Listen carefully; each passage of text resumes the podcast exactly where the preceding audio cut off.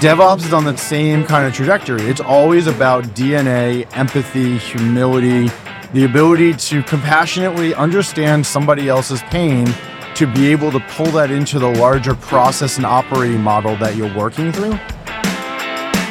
Welcome to the Open at Intel podcast, where we're all about open source, from software to security to innovation and beyond.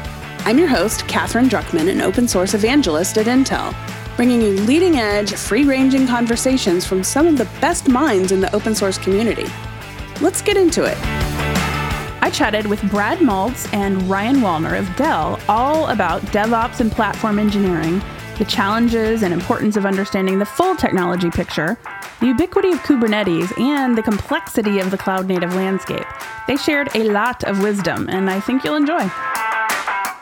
So, hey, uh, thank you both Ryan and Brad for joining me. I first of all, I really appreciate taking time out of KubeCon because Sure. this is this event is pretty intense, and everyone's schedule is packed, Mm-hmm. like beyond belief, right? So, thank you Of course. for for carving out a little a little time here. Um, so t- tell us what tell us what you do. So we, we have a lot in common. I, a little spoiler alert: we have something in common. We're both, you know, open source nerds, DevRel Yep. kind of nerds within hardware companies. So t- tell me who you are and what you do. Yeah, so I'll, I'll kick it off. Uh, so I'm senior director of product management of the DevOps portfolio, and I also run DevRel, which is like mind blowing to think of two things coming together. But um, basically, when we kicked off the product management side of the DevOps portfolio, I told everybody we really need a DevRel team to help us talk to the community in the right way, and enter folks like Ryan. That's right. My name is Ryan Wallner, uh, lead developer advocate. Work for Brad's DevRel team, one of five now, I think we, We have. five. Yeah. And uh, I've been involved in sort of the Kubernetes space for really early days. I worked at the office of the CTO at EMC back in 2013 when I first started to sort of explore containers, and that led me to a number of different startups, both working in open source um, and various other projects, working sort of anywhere in between this sort of evangelism and advocacy and technical marketing roles, kind of going back and forth between both. Ultimately, which led me here to sort of, you know, build something new and different at Dell. Cool. So so actually, to me, it makes perfect sense where you're where you're located, as you just mentioned. How how do you approach like? Um, it's, it's a two-way line of communication, right? You've got the community, you've got you've got product, and these things really need to flow. The mm. ideas need to flow. It's not just about you, you know, disseminating them in the community. It's also bringing that stuff back. And I wonder how you approach that. Like, what are how do you kind of prioritize where to bring the pain points back internally? It's funny when we first created the function, I was very pedantic on their titles. Mm. And when I looked across DevRel, was kind of like there's community managers, there's developer evangelists, there's developer advocates. And I kind of took a very hard line stance and I said, number one priority for these folks is to be able to advocate for the community back into Dell, not to evangelize Dell out to the community. I wanted the inverse. Makes sense to me. Um, so through that, what we said is 50% of your job is obviously participating in the community because so many people ask, why does Dell have DevRel? And what are you really doing in the community? So we have to get that out of the way. Yeah. But the inverse of it is inside of Dell, our product management, product marketing, all those organizations, they don't understand the Kubernetes admins. They don't understand the platform engineers, the DevOps folks. And so really the advocacy is an educational function. So what I'm finding is my DevRel team is on a continuous educational journey, external as well as internal. Cool. Um, so, so tell us about that Yes. educational journey. I have opinions now. what, what are you Um, into? What are you I- into right now? So I, I think I just want to comment on kind of what he said Okay. a little bit. What makes a big difference for me is being part of product management, right? And and having that line of communication to bring what we're talking about in the community or, you know, participating in the community with um, bringing that back to those product lines and having that direct line of communication changes it a lot, right? So it's it's very hard, especially at larger companies that's trying to change something that's been one way for a long time. How do you break down those walls, right? And having that having that communication and that sort of open, hey, I'm here to help educate, I'm here to help bring these ideas that we're hearing about and participating in back to you know our strategies and, and the way we develop things and, and think about things that's i think a big uh, reason why I got excited about this role. Yeah. Um, and for for for us, it's definitely you know this educational piece is is different. I think at Dell and maybe you as well at Intel than you know smaller you know startups or greenfield companies where they're starting here at KubeCon with Yeah, Kubernetes, right? Which is a totally different than trying to bring in this sort of heavyweight thing that's been around for a long time and changing mindsets. So education, I think, is an, an you know integral part of how you change that mindset. Cool. So, so let's let let's talk about your love of DevOps.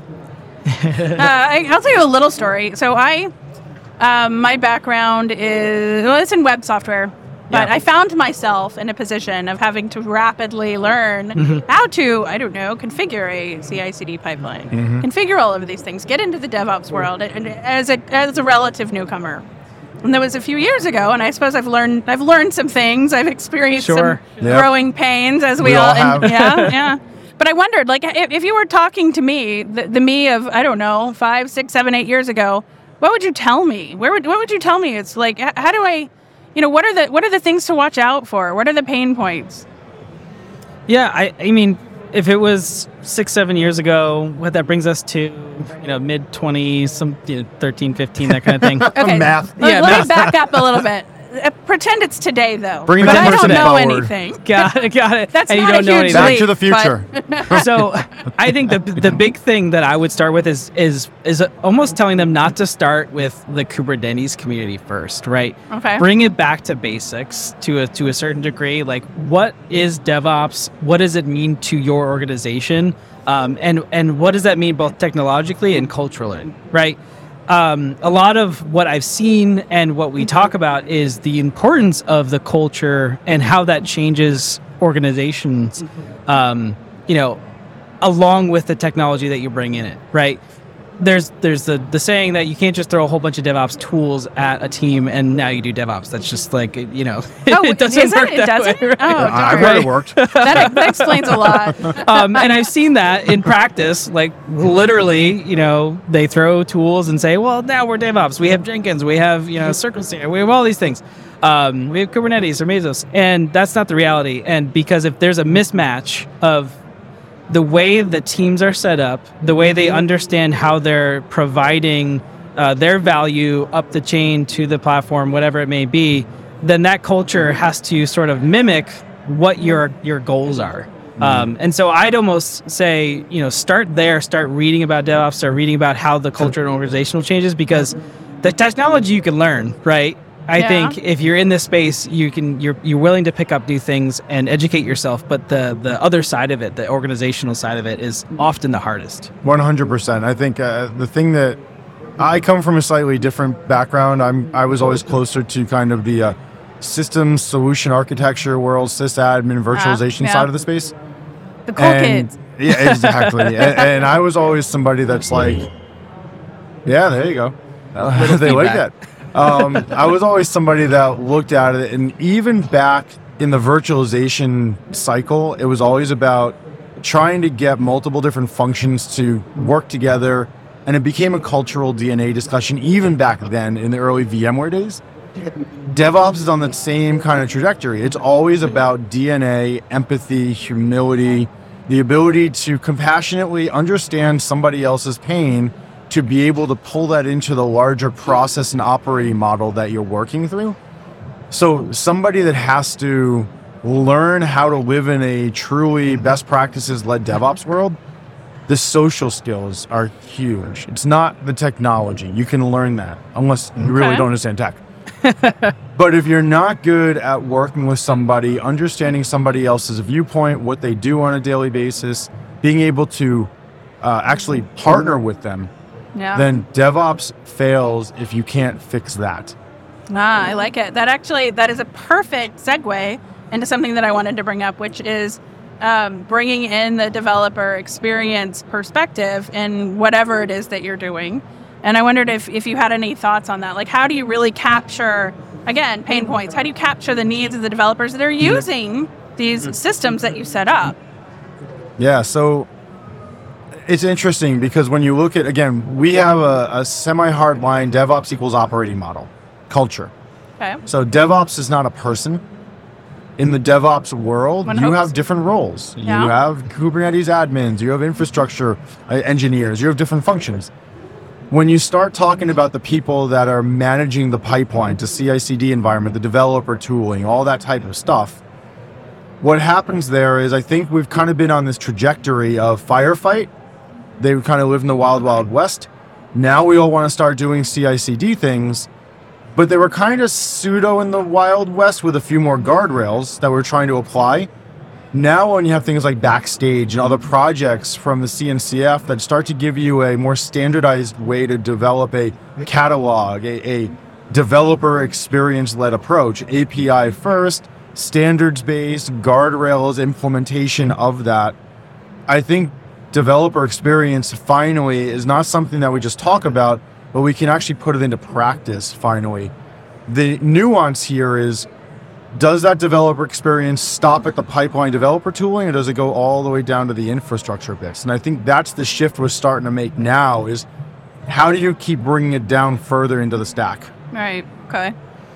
Yeah, I- you know, for me, I think there's there's almost two sides of this coin too, right? Um, it's the developer experience both internally, how you're how you're developing your product, how you're kind of dog fooding the technology and the culture. Champagning? yeah, champagning. I like that. um, uh, and then there's also obviously the, the the end users, the customers who are are interacting with the product. Um, and and I've seen, especially in this cloud native community, that that first touch experience also means a ton, right? So it, so developer experience starts from day zero when they discover and interact with you know, maybe I want to run this thing, not even and integrate it into a full pipeline that they have going on, right? And and that that extends, I think, from day zero on, and and and we should think about it both internally and externally in terms of like our personas and users who are, you know, because it, it does differ a little bit, right? Yeah, yeah. So, so I, I, I keep I keep wanting to, to, to pivot to something, um, and that is I, I mentioned off offline earlier that I wanted to talk about platform engineering. Sure. And and I'll put it this way. And again, I think I know the difference, but maybe I don't. Let's talk about what is platform engineering versus DevOps. Yeah, you know, in Amsterdam, we definitely talked about platform engineering a lot. It was a it was a big topic, and it's still a big topic here in Chicago. And I think the reason that we're seeing that is because we've been, you know, we've been doing this DevOps and cloud native thing for a while, and I think they have different aspects about how to run that cloud native environment. Yes, there's parts of DevOps, but then there's this cloud native piece which sort of mingles the two. And so I think there's this part of it that says, well, we need a better way to do these things together. And we want to sort of give it an identity, right? Uh, because the reality is we wound up building these Kubernetes platforms and we call them Kubernetes platforms because multiple teams are using them. There's multiple consumptions and, and, and producers from these singular platforms.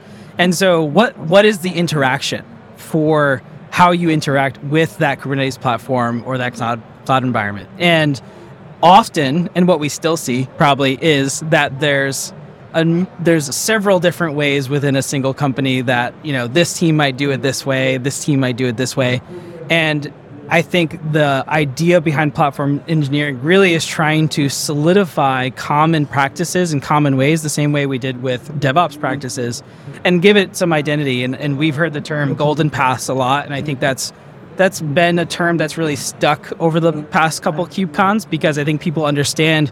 Well, go, okay, gold's good, right? Generally, and um, having a path, well, that's a good way to do something, right? They associate with that, and and does that give me the least path of resistance to kind of using these technologies because it is complex and so i think the complexity combined with those really have Yeah. enabled this platform term Okay.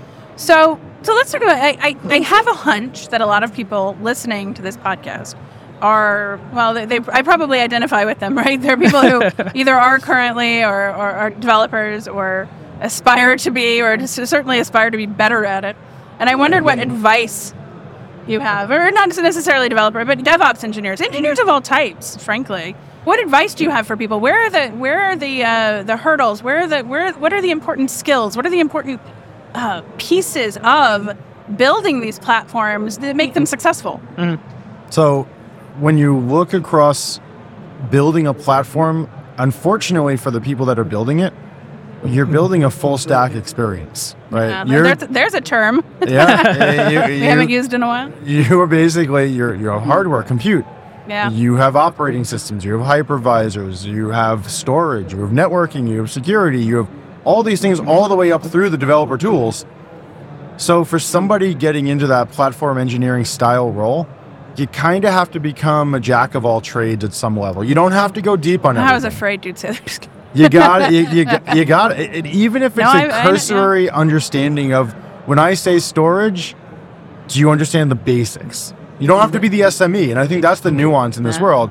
In a platform engineering team, I think everybody's going to be some form of a jack of all trade, and you're going to have some people that are more on the SME side of certain different pieces of it. You're going to have people that might be a little stronger in the automation side, people that might be more networking experts, storage experts, security experts. Depending on your background where you're coming from though everybody should understand the developer experience led approach to what the platform is delivering. And what i almost put a spin on it is i'm telling people in a platform engineering team you are now a product team you are literally building the product that IT has always talked about but never actually delivered. Because IT was always in firefight mode. IT was always trying to, you know, spin new nodes, upgrade things, patch things. Well, now flip the mindset. How do you lead things with product management through an engineering mindset, but as an IT organization? So your skill sets need to become requirements led, agile, learning different soft skills along with the actual technical side. That's interesting. I, you know, it, I love that you say, you know, a, a jack of all trades, or I suppose a Jill of all trades. I, I feel like, and I harp on this a lot, and I think maybe our listeners are tired of hearing this from me. But the way that we build software is increasingly complex. If you have, again, giving away my age a little bit, if you've been around a while, things have gotten a lot more complicated. People are working in these little discrete little micro communities. People are people are very hyper focused on going deep Mm-hmm. into a specific technology, and nobody really understands the big picture anymore, do they? I don't know. Like I Well, don't know how do. everything. do- Well, okay, you do. Interesting. Well, no, I, not me personally, but I think like when you hear the term enterprise architect, okay, fair. to me, the enterprise architect role, they have to be maybe not a jack of all trades, yeah. but a jack of many. Right. Yeah, and I, I want to extend that to say that you sort of have to take that mindset because when you develop this one of these micro applications and put it into this Kubernetes snack stack, it touches a lot of pieces. That complexity mm-hmm. immediately Sure, you yeah, know, yeah. puts its tentacles out and you touch a mm-hmm. lot of pieces. So if you don't understand that, you don't necessarily understand where something may go wrong, right? So you can't just like throw it over the wall like we Fair. used to, right? And, and now you sort of have to at least know enough about the networking, enough about the storage to say, well, that's what's going on with my application. Not to say that you need to necessarily be an expert, like you said, in each one of those, because Yeah. that's just you just asking for trouble, right? you could burn out immediately, right? Um, but yeah, it And I think, by the way, part of that. uh, uh, God love Kubernetes. It's part of the problem Yeah. as much as it is a solution, right? Because if you look, Kubernetes is an orchestration platform for containers. We know Yeah. that. But that means that as you define an application, aka manifest in a Kubernetes world, you need to understand everything from security implications, networking implications, every piece of that environment. Kubernetes tries to abstract, which makes Kubernetes more complex. Well, Kubernetes won as the abstraction for a platform going forward, which means if you're going to be that lead platform engineer on a platform engineering team, you got to know Yeah, sure. almost all the pieces. Yeah, I, I, where I'm going with this is that you, I feel like the term full stack is something that is less and less used. Outdated, It's something that yeah. yeah, What well, about yeah, 10x dev? Sorry, say that 10x again. Oh, well, that dev. is well. I'm just tired of that. Uh, period. I don't want to hear that. Um, that is a myth, or maybe it's not. I don't know. That is an, a level of overconfidence I've never experienced. Is what that is. But Maybe it's an guess XOps, XOps dev then. Oh, you have to coming know all I do term. everything. I know everything. Yeah. I just I, I feel like we there used to be more people who identified that way. You know what I mean? As full stack. Whereas I think where where the uh, community and where software has gone has lent, lent itself to more specialization, and that's Yeah. why I appreciate you bringing this. We're bringing us kind of back around to this idea of a full stack of having at least shallow knowledge across the board, which I think is really valuable. Uh, we have I'm- a we have a different definition now of what stack means, Oh, and that's a big part of it, Sure, right? sure, sure. Like Yeah. a stack still when we a- call full stack used Yeah, to it's just not be sort- lamp. exactly. You were No, no, I computing, you were storage server network. You were full stack back in the day. yeah, now yeah. keep going. yeah, exactly. That's yeah. So it's a, but it's a different mindset, certainly. I think, or It at least is. that's my observation, I mean- having been around for too long. You're you're actually hitting on an interesting point, which is more of in the world we're living as we have things like all the CNCF projects and all the different tools like Kubernetes and then virtualization, all the stuff. Maybe there is a gap when you really look across the ecosystem of people, certifications, trainings, and all the other aspects. It used to be very vendor led hmm. when you would say, okay, if I'm Cisco, who's my full stack experts from Cisco? They were CCIEs. They had to know the entire portfolio, everything security, network, and load balancing, you name it. When you look virtualization, they had their own certification that had to be kind of VMware based. In the Kubernetes CNCF space, maybe that platform engineer higher level stamp of approval has not been created yet. Maybe it's a gap. Yeah, that is interesting. Um, yeah, so th- so there's something I want to pivot a little bit again. Sure. Uh, there's something that I, I, I've kind of observed, right, and that is the open open source community. Again, I, I've been around a minute, so I you know a hundred years ago I was I was heavily more involved in, in things like Linux and Linux focused events. Sure. Kubernetes in my in my mind is maybe the biggest open source success story since Linux, right? It is Sure. kind of almost ubiquitous, right? It's almost everywhere. Yeah. And I, I wondered if you had any thoughts on that. What your feelings are about the ubiquity of Kubernetes. I mean, is it really everywhere? So I- where, where, where do we not find it? I, I think for me, it's it's really a s- it's it's the abstraction of containers that change that mindset Yeah. a bit, right? Rapidly, too. Right? Rapidly, Mm, right? yeah. So we we thought in the mindset of containers, which led us to yet again another abstraction of Kubernetes running those containers. But really, we're we're focusing on what's sort of in that container, what application I can develop across many containers. So we sort of lose the where it runs concern, and that that's a that's a big part of the success of containers. Even though, right, there's still a lot of well, can I run these as Windows containers? What does that look like on Windows Server? What does it look like on Linux? You know, all these things together, I think, um, it sort of abstracts your thinking. And so you kind of get away from just thinking about the base OS because a lot of these Linux distributions will run your container the same way, right? So you, you sort of operate at a different level. And I and maybe maybe it's a hypothesis more than it is, you know, uh, a fact. But Yeah, I agree with that. something worth thinking about. yeah, By the way, I mean, you can almost say Linux just hit the maturity cycle and it's now in mature mode.